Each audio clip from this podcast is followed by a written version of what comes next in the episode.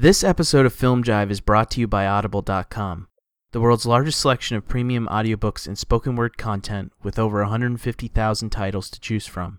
To sign up for your free 30-day trial, please visit audibletrial.com slash filmjive.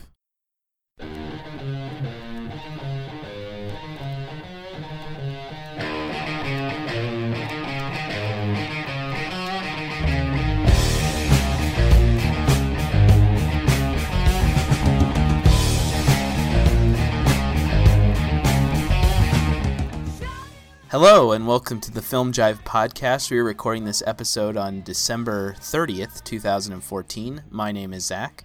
And I'm Andy. This is episode number 86 where we are discussing the the no Emmett Alston's 1980 holiday slasher film New Year's Evil, released by Cannon Films and starring Roz Kelly, Kip Niven, and Chris Wallace. Andy, would you please read the plot synopsis? New Year's Evil.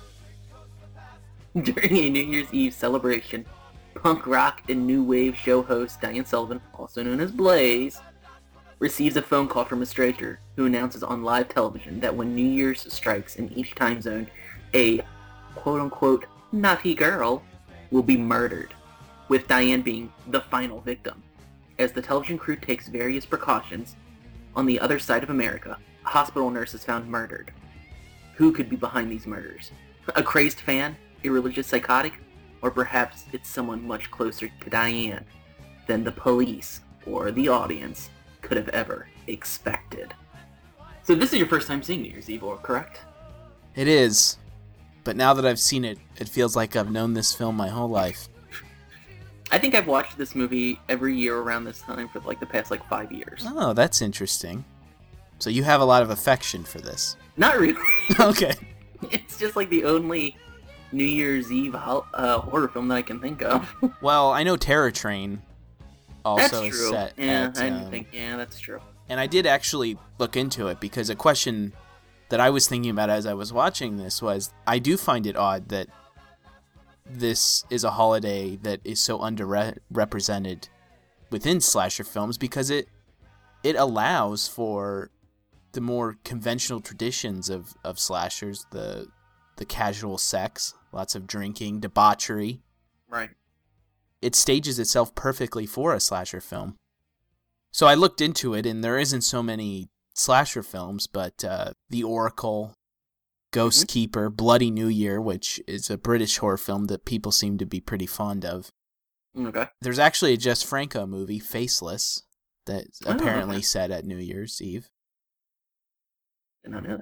But speaking of, of slasher films, I kind of wanted to start by sort of deconstructing this in terms of being classified as a, a quote slasher film. Because as we've just mentioned, it's obviously derivative of the holiday centered storylines. But what's different about this film, whereas, say, for instance, something like Halloween, even though in many regards Michael Myers is the protagonist of Halloween, that film does eventually shift its focus on the victim. This film structure is opposed to that completely because it is almost completely designed around the killer, um, who is evil or Jeff Winters, whatever alias he's using. Yeah. so I'm curious if you see this as like without quote without question a part of the slasher subgenre. Yeah, I definitely see it as part of the slasher subgenre, especially the the the sub sub genre of holiday themed slasher films, which were, were very popular at the time. This came out in 1980. So right after uh, Halloween, and then there was other ones like Graduation Day, of course, Friday the 13th, uh, My Bloody Valentine, and so forth. So yeah, I definitely see this as part of that that group. Even though you're right, it does seem to focus more on um, um, the killer himself rather than say um, Blaze. Or it's even kind of surprising that um, say the, the the punks at the show aren't being knocked off. No. The idea that it's that she's a punk rock hostess seems kind of secondary and almost seems to be put in to make it seem make, I don't know maybe hip or more in with the now, even though the music isn't really represent re- represent represents uh, punk rock very well.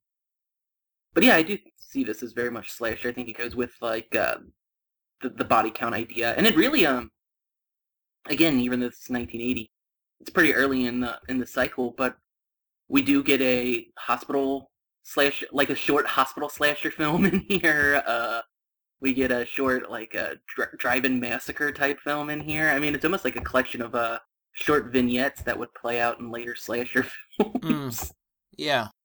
I suppose the environments fall into the category. I, I just, as I was watching this, I didn't find that visually it was composed of iconography that functions necessarily in a way that typical slashers would. Like, at times, the camera does foreground his sad excuse for a knife.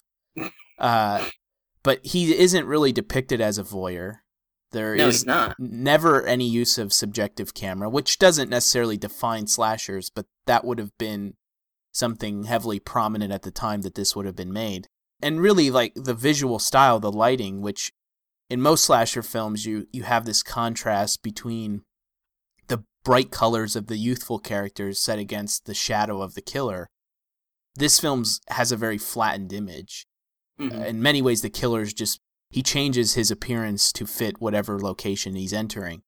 A- Yeah. Apart from the the Catholic priest getup, which I'm wholly confused as to why he dresses that way.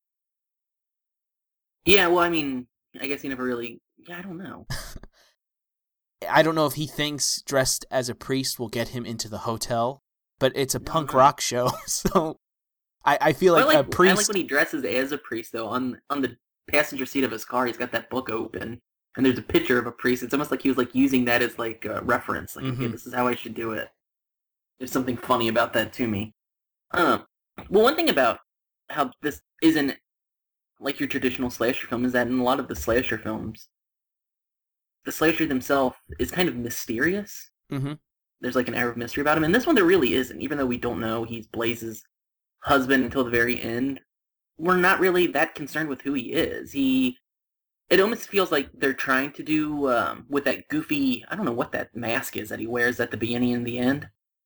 Uh, the Stan Laurel mask. Yeah, um, like it's almost like they're kind of giving him like, an, like an iconic look for those two scenes, but they drop it almost immediately. hmm Just bring it up at the end for some reason. I don't really know why they bring it back.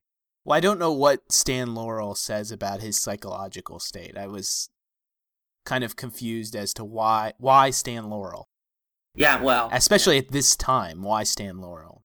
Why not a Jimmy Carter mask or a Nixon mask or? I don't know. I mean, um, but uh, how you were saying with um other things about how this doesn't feel like slasher.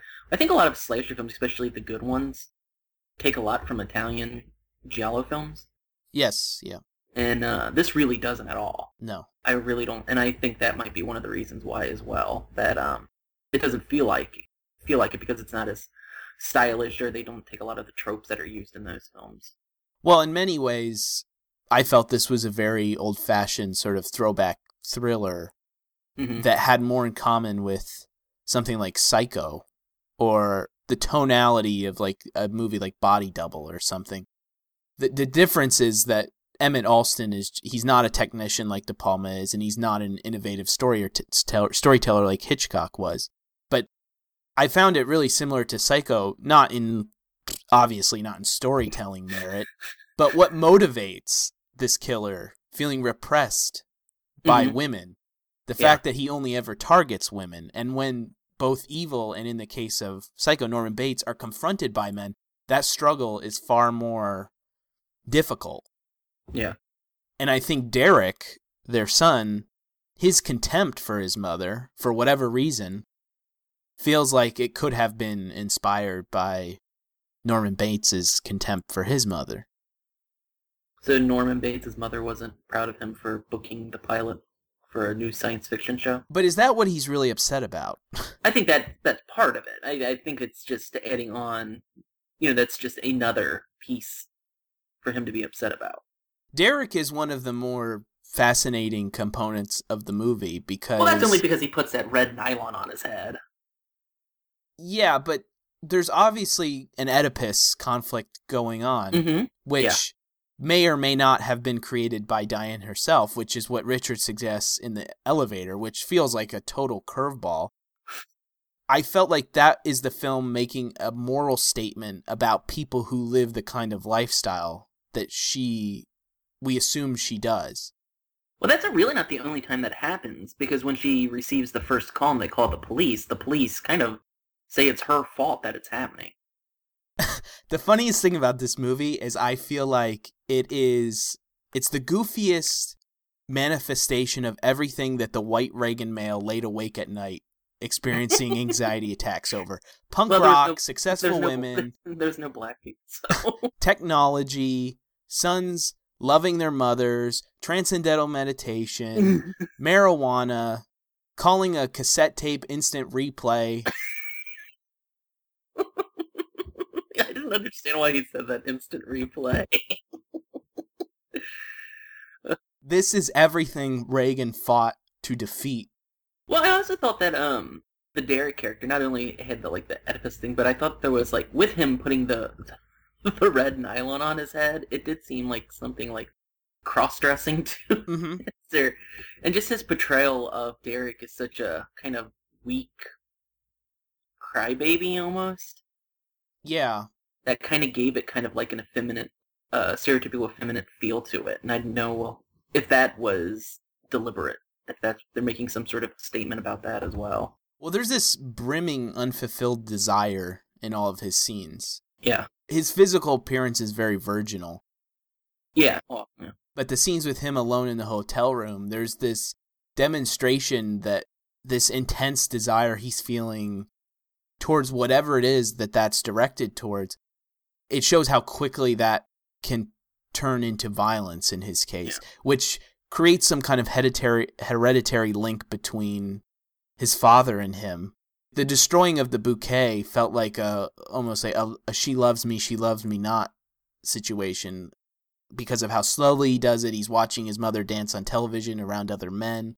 hmm The only thing that I question with all of that, if he is in love with his mother, which is something that when Richard tells Diane that Derek has said that she lusts, lusts after other men or has tried to seduce him, the problem that I have with that is that there's no evidence of that previously happening in the film.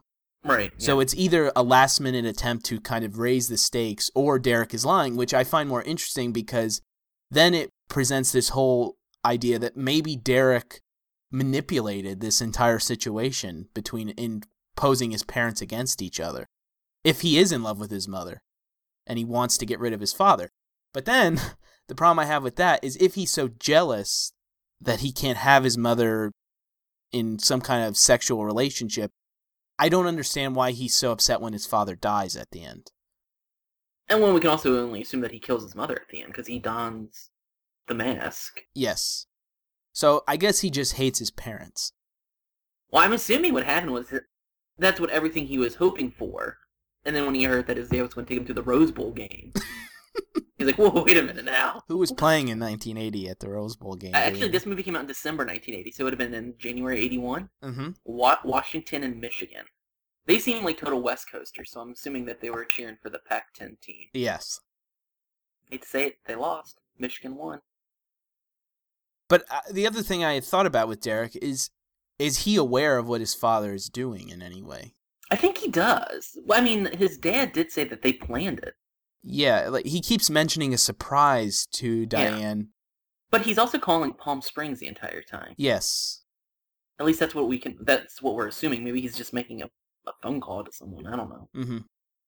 I wondered if the surprise was him killing her. Well, the, well, the dad knew about the surprise, Yes, so which was Stan Laurel. Well, yeah, yes, I got you this Laurel and Hardy cassette collection. exactly. Instant replay. Their best bits. Sons of the Desert. uh, but the the most the biggest twist was learning that Richard kills Yvonne at the beginning, Mhm. which I have to say I spent this whole movie utterly confused regarding the time zone situation. Yeah. I thought the concept was he was killing people at midnight in each Oh region. no, yeah, no, he was. So the whole movie, I'm like, how the hell? That'd be impossible. Well, that's the thing, though. When the movie starts, you don't know what evil evil is capable of. Like, for instance, with Halloween, Michael Myers, there's a supernatural element to Michael Right. Myers. So if this film's New Year's Evil, it's coming out in 1980. That's two years after Halloween. I'm kind of under the assumption that maybe evil is acting as a supernatural force as well, and that he's able to somehow travel through these these time zones and commit these murders. If you place it with the other slasher films, early slasher films, Friday Thirteenth, Graduation Day, uh, and some of these other ones, there is no supernatural element to these yet. Mm-hmm. I mean, the first Halloween has an element of the supernatural in it, but I think it really comes to comes really in the second one. In the second uh, Friday the Thirteenth is where we really get the elements of supernatural coming into the slasher genre. I feel. Mm-hmm. Yeah, but I didn't clue into the fact that oh he's killing people in California California. until the end of the movie because I the whole time I'm thinking he kills the two women in the dumpster and then he calls and he says you'll find them on La Brea. I'm like La Brea's in California. That's not in Colorado or Brea, wherever he's suppo- Brea, supposed to be. You would have been in Chicago at that point. Well, I like with that one though, with that kill, I have to say. They did uh Alston did a good job foreshadowing it because the song that the punk rockers were playing before that was Dumb Blondes. this is totally unrelated to the movie, but Louisa Moritz, who plays the woman that he initially picks up, Yeah. did you know she's actually one of the the 14 women who's accused Bill Cosby of sexual assault? Oh no, I did not. I'm looking at it right now. hmm She claims that he assaulted her on the Tonight Show in uh, some point in the 70s. While she was uh, while she was promoting New Year's Evil. well, I think this was this was before New Year's Evil. Bill was like, I saw you New Year's Evil. because I kind of recognized her, and then I realized she's in Death Race Yeah, I mean, 2000. yeah, she's in she's been stuff, yeah. in several movies, so. Uh, but I thought that was kind of interesting. What do you think of Emmett Alston's direction? Well, to be honest with you, I thought nothing of it. I mean, it's just kind of. I don't think he does anything. It's pretty poor staging, and there's a lot of inconsistencies. For instance, the the scene where he the girl escapes out of the car and evil goes after chasing her, which I want to get to because there's a whole thing happening this minute that I don't understand. But why are there two drunks covered in confetti walking around an empty park together? Well, I swear later when he goes to the, the hotel where they're doing the show, those drunks are outside again. Well, I even thought they reappropriated some of the punk extras from inside back into the outside. I think they did. I mean, no, this movie is really bad. And then the the most egregious thing is when he strung Diane up to the elevator. Why does he let people get inside the elevator? Why are there two people in that elevator? That that I guess to make it means that he let exciting. it stop and people board it. to make it more exciting, duh. That would jeopardize what everything that he's attempting to do at this moment. So it doesn't make any sense why there are two people hanging out Some, in that elevator. sometimes you just have to let an elevator work. That's how he feels. And do elevators, can you manipulate elevators that easily just with a screwdriver, turning it in circles and Well, jamming well, it well, in? At that time in 1980, yes, but after this movie came out, the elevator. Reagan saw this and he said, yeah, and he was like, "We've got it." We. He's like, "I like deregulating things, but sometimes you need regulations." I will say, Emmett Alston had a directing career of 10 years, Mm-hmm. 1980 to 1990. He began with New Year's Evil, and he ended with Three Little Ninjas and the Lost Treasure. Some say that's his uh, his Citizen Kane. Mhm. Why? Why do you think Roz Kelly was cast? Budget? That's a good question. Well, you know, they wanted to go. Okay, they were thinking like punk rock. What do all punk rock kids love? How about middle-aged moms? And so they were like, okay, middle-aged moms. That's what we want. And they were like, okay, who's the coolest middle-aged mom you can think of? And someone said Pinky Tuscadero. And so that's why I think she was cast. She's odd casting. I mean, You, you don't say. apart from her performance just being not strong, she's odd casting because that role seems ripe for great stunt casting. It would have to be a different movie, but I was watching this. I'm thinking, why why isn't Debbie Harry that character? Why isn't like Lydia, Lydia Lunch that character, or Siouxsie Sioux, or Patti Smith? That would have been crazy. Patti. Can you Smith. imagine Patti Smith in this Oh, movie? that would have been so good. Um, they couldn't afford Debbie Harry, I'm sure. Well, she, she at this time though, this was when her film career was kicking off, and she was doing a lot of independent stuff. I think. Uh, she probably would have looked at this and realized how it just not a slight understanding of that movement at all. Well, no, not at all. But she's more of a new wave figure, uh, which I think this movie kind of dabbles in more so than strict punk. Yeah, I mean, What I will say about Roz Kelly, in her defense, she's constantly inventing things. She's she's trying these new physical ticks, vocal cadences, because I, I do feel like I could get a strong sense from how she's framed, how that staging in her scenes work, that she's not being directed. And I think that's an example of something that you find in a lot of these these modest budgeted thrillers from this period or slashers from this period where it was clear to me that Emmett Alston was only interested in making half of this movie. And that's the half with the killer. And the other half with Diane and exposition is just being directed because it's arbitrary. hmm There's no consistency in her characterization. Her behavior is so erratic. The way she treats the initial phone call from Evil as a real threat after she's hung up, which uh, when she's on the phone is a joke, to her screaming for police hmm is such a a leap logically. One of my favorite things about this film, though, is talking about the police. Is uh, Chris Wallace, who plays the lieutenant. His portrayal of a police officer is essentially out of a '50s low-budget science fiction film. Mm-hmm. Well, the entire police portrayal is like they are existing in a different time period. Yeah, I mean it's crazy. I mean, Golan and Globus Cannon had to have just wanted to make a holiday-themed slasher film. This was the one holiday that hasn't been touched yet, and they just went at it, you know, with very little thought about anything else. Mm-hmm.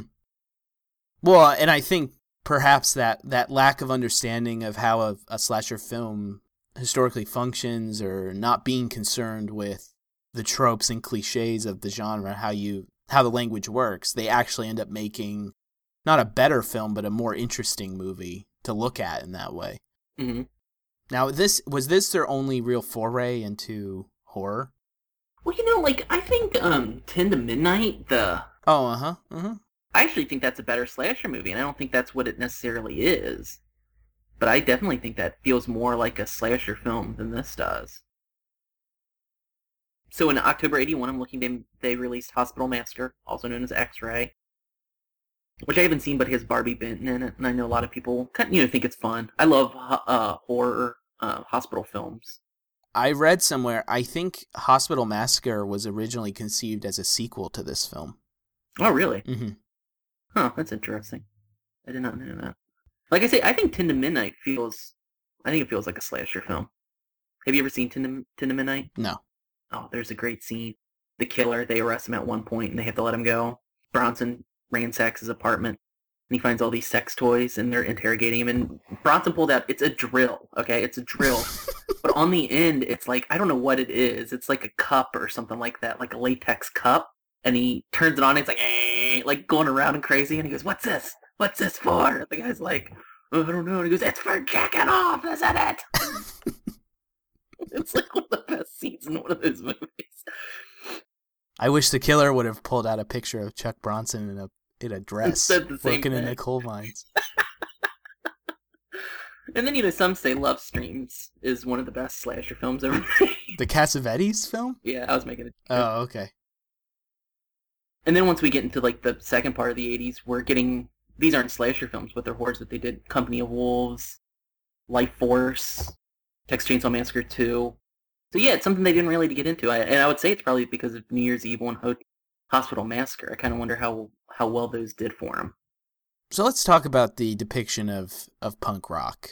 The movie sets itself up as that being a prominent element of the story, and then that kind of gets abandoned pretty quickly after the opening credits. But Yeah. I think it's interesting that uh, This film probably was shot in either 78 or 79. Mm-hmm. And it's it's shot in California, which punk was really Oh yeah, Dead Kennedys, Black Flag. Yeah. uh in full of the germs, the Dickies. Yeah. And then by 1979, hardcore punk had really emerged in California. So what I find interesting is that this film doesn't even attempt to explore that in any way. What this always reminds me of the the the, the bands in this movie is uh you know the goofy like horror band in Phantom of the Paradise? Yeah, I haven't seen the film, but I know what you're talking about. Okay, that's what these groups always remind me of is that. And I love Phantom of the Paradise, but it it just seems like um, De Palma is so clueless to rock and roll music. Yeah. And uh but that's what they remind me of. It's like someone watched that movie and goes, "Okay, this is what rock and roll bands look like." Because I can't think of any actual rock and roll punk rock bands or anything that look like this. Well, you think of like a, a band like Black Flag, which was Yeah. at its height at this point. Circle Jerks, Minutemen.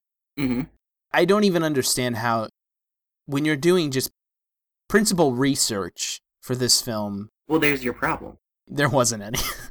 Yeah. even even the conceit of a call-in show is totally contrary to the To philosophy the of that. oh yeah, I know. Yeah. Um, but the but the strangest thing about this film is that it it doesn't really have it labels itself as punk, but the musical identity is there isn't any. It's rock, it's blues, it's disco, new wave. There's like a boy band thing going on at some point. Well, I actually think the film would have worked better and uh I don't know, may have said something. Had uh they've been doing this kind of like punk New Year's Eve call-in show, but instead of having the audience of actual punks, they went out of their way to show that there were no punks, like real quote unquote Mhm. real punks there. And that it's all just phony. Mm-hmm. And that they're all posers. I think that may have said something maybe about music industry or fads or whatever, you know, mm-hmm. the char- Blaze's character, anything like that, other than trying to actually make it seem like this is the real deal. Well, I, I guess now that you're saying this, one thing I am thinking about that I don't know that the movie intentionally sets out to do, but with Roz Kelly's character, juxtaposing her stage presence with her presence behind the stage in terms of really overcompensating on stage, stage is like a tough anti-authority figure, and then backstage, totally a cog in the machine. Yeah. But I, I guess I just while watching the film, I you know why use punk rock at all? Like this, the film's story doesn't really require it. It has no relationship or bearing on Richard, and it's strange that for a film that uses punk rock or uses this this setting of a call-in show where music is being played, it doesn't ever use that music to create any tension within a scene. It oh, instead mean- it's very conven- conventional percussion, piano Yeah. to suggest the presence of of the killer. I mean, I think you could have like maybe heightened some of the, maybe some of like the cathartic thrill of the murders that you used, say like Mhm. like Black Flag or something. Well, think about how films use heavy metal. Horror films have used heavy metal, where that yeah. it emphasizes the reaction of terror.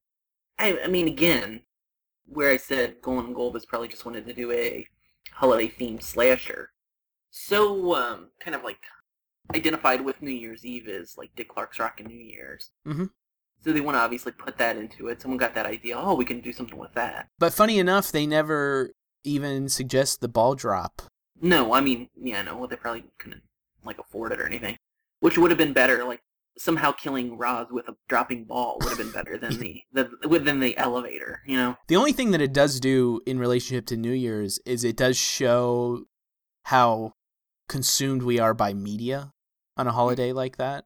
Yeah. All these communities being surrounded by televisions or radio. Well, I think uh, New Year's Eve is probably the the holiday where we're most consumed by the media. hmm Probably because there isn't. It's not a real holiday with anything behind it. Why does he quote Hamlet? He couldn't sleep. That specific line, you know, is convincing himself that suicide is the correct course of action, which the whole time I'm sitting there, if these police officers would have taken one English class and paid attention, they would have known what he was going to do and stopped him beforehand. Well, Lieutenant Ed Clayton doesn't have time for that. That's the wackos read Hamlet. Lieutenant Ed Clayton does. He reads The Tempest. He's like, I like Ariel. the last thing I wanted to mention was uh, how this is a wholly misogynistic film. Mm-hmm. Yeah. Richard's motivations for killing is that his whole life he's been repressed by women, Mm-hmm. Yeah. and especially in this case because his wife is is successful and he's become financially dependent, Depended on her. the the thing that I this is where the time zone thing becomes confusing because I don't understand how these particular women that he chooses to murder directly serve his motivations other than that they are women. Yeah, they just seem to be so randomly selected, but he obviously planned all of them out because he had the costumes to go with each one. It's mentioned that he was once stayed at that sanitarium as a patient. He used to frequent that bar. Mhm. I don't know where his third spot would have been because that's when he had the problems with the bikers. Well, wouldn't he have had to have a fourth killing as well? Yeah, she would have been the fourth killing. So who would have been the third killing? Well, I don't know. He had that run with the bikers, so Oh, yeah. So maybe the So girl in he the was- car that es- escapes? yeah, Teri Copley. Uh huh. Playboy centerfold, right? Right, yeah. Why I know her name. Um, his priest costume would have gone with his third killing. Well, he's gonna kill a nun. I guess he would have killed someone at a church, maybe, or a homeless shelter. Yeah. Yeah, I don't know. And and the killing of y- Yvonne. I mean, it's revealed why he does it, but it feels wholly inappropriate given his established scheme. Well, he probably needed it. They they probably wanted to kill like every you know thirty minutes, Mhm. and so you just have to have the first one to kind of set it off. You know. Yeah, and I would also say that um, the misogyny that's present isn't actually helped by Diane's character because she is depicted as such an entitled, selfish, narcissistic. Yeah, she really person. is. Because like when Derek says I've been cast in Spaceship America, my favorite show, she completely blows him off. Well, even how she just treats people, she talks down to everyone. And that becomes really conflicting because then it seems like we're supposed to empathize with Richard more than her. Which, You- by all accounts, you kind of do, I feel like. Even if you think what he's doing is gross, you've spent so much more time with him that by the end you want to see him kill her. Maybe that says more about me than it does anything else, but when he's like talking to her and telling her all the, the reasons why he did all these things, and he was like, "Did you even know?" Well, when you know, like about when Kip got not a Kip, I'm sorry, that's his real name. When uh Derek got his part in Spaceship America, what the fuck He- did that have to do with anything? I didn't understand. He didn't even use your name. They didn't know you was Blaze's little boy. So he, That comes after all of this being emasculated by women thing, as if this is the biggest reason why I'm doing it. what I'm gonna do tomorrow to celebrate is take my boy to the Rose Bowl game. Kip Niven, You know what I think is pretty interesting? He's been married three times. Linda Lavin, they married to a divorce. His other two wives, though, Susan Niven, 1968 to November 1981, they were married to her death. And his most recent wife, they were married till August 20, 2012 to her death. Mm. I think he's living New Year's Evil. An, an an interesting note that comes up when the psychologist appears. Uh, he mentions that the killer has been mutilating mutilating the breasts of the victims. Why did we not? Doesn't see that, seem like an important thing that we should know by that point in the film? I don't need to see it explicitly, but Er- Emmett Alston likes to keep kind of like a, an open, creative atmosphere for his actors, yes. and that was just Im- improvised. Well, you can tell by his staging, he shoots everything in a wide, so they have Yeah. freedom to move around. Yeah, he's the, Even the if they that don't, they stand there like corn stalks. But you know, the, the, guy playing the psychologist thought that oh that seems like something that a, a killer would do. he's so sweaty and just arrogant. I hate psychologists. Were you bothered with Richard's obviously fake mustache in his scene where he kills the two blondes? Uh, Well, absolutely, I was bothered by it. That bugged me. It was so how did they not unconvincing. Yeah, I know. How did they not know that that was fake? I've never spent any time in disco culture. So maybe that was just a common thing. Maybe people wore fake mustaches. It was just an accepted. I mean, it would have been more realistic if he wore grease paint like Groucho Marx. That's the most ridiculous thing I ever heard.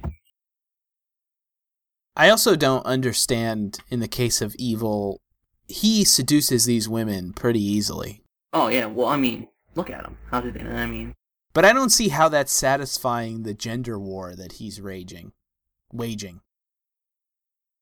Why not, if you're feeling repressed by women, why not then attack women in positions of power?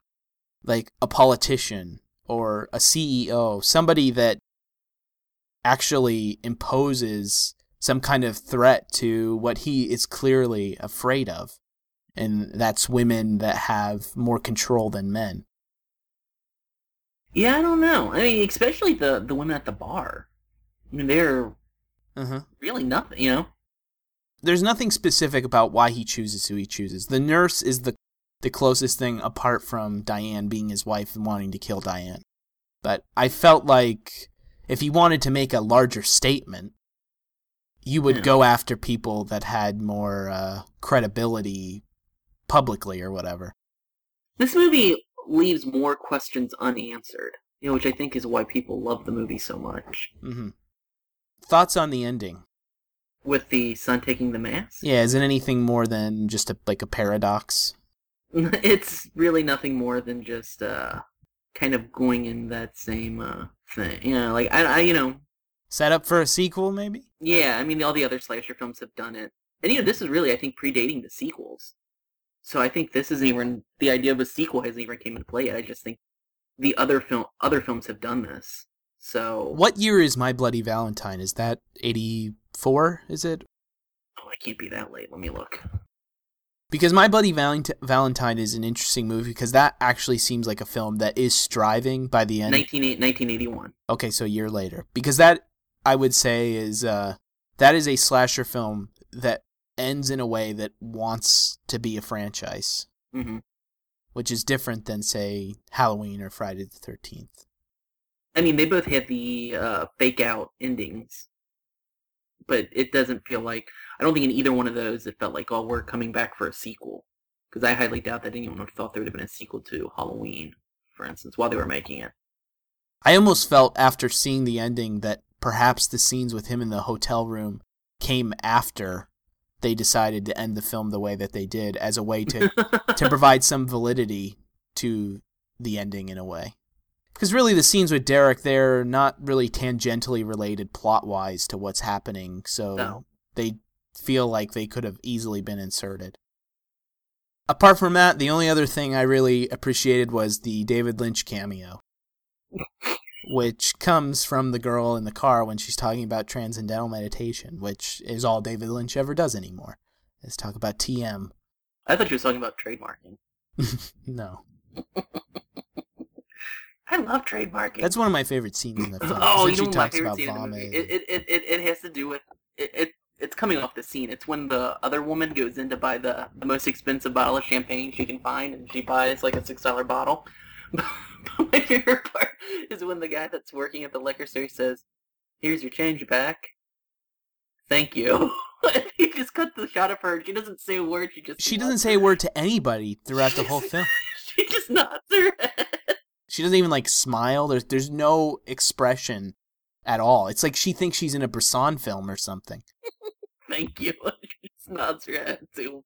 But the guy in the in the in the uh, liquor store, he's so sad when he says Oh, I it. know to- he said the he way looks he so says thank you. upset. I know. When he says thank you, it almost seems like something's going to happen. like he knows. he knows what's in what's waiting for her in the dumpster. Which is another Yeah. thing. Why did he have to climb into the dumpster? Why did he I have to go that to, either. to such extravagant lengths? Like, how did he know that she was going to go to the dumpster? And why kill her? It's after midnight. There's there's no longer a reason to kill her other than she could be ident- identify him, I guess. But he was wearing that mustache. Nobody would be able to N- discern now, him from without the mustache. Obvious, yeah, obviously. The cat. Did he put the cat in the dumpster later for the cops to find, or was the cat just always in there? He put it in there. That's what I was kind of curious about. I mean, did he put it in there, and if so, why? So how many jive turkeys are you going to give New Year's Evil? Uh, just two. I'll give it two as well. It's funny though. It's not a good movie. It is a movie that I have fun watching though. Mm-hmm. And uh, like I said, I do watch it a lot. Now that I'm thinking about the Stan Laurel mask, it should have been a Dick Clark mask. Oh, that would have been better. Or he should have just like taped a picture of Diane to his face. Here's made in Japan with Banzai. Banzai. Oh, and then her little gesture after with that's just that was too much for you. Okay. how long it lingers on her afterwards, where she just kind of actually almost breaks the fourth wall and looks into the camera and smiles at you. It's almost bordering on being Herzogian, you know. Well, this whole movie is, if you ask me.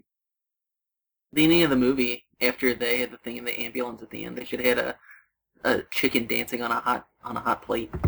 Hoo, hoo, ooh, ah, ooh, ah. That's what Emmett wanted, but Golan and Globus told him to cut it out. Well, a dancing punk rock chicken. Yeah, and leather clad and everything. Yeah. That would have been Right, good. right, right. Yeah, yeah. Or just the cop that stands by the door. Mm-hmm. Their elevator conversation is strange too. Got any kids? Two sets of twins. And then what does she say to him? No time. f- she say no time for TV. Is that what Yeah. she says? And he yeah, says nope. no time.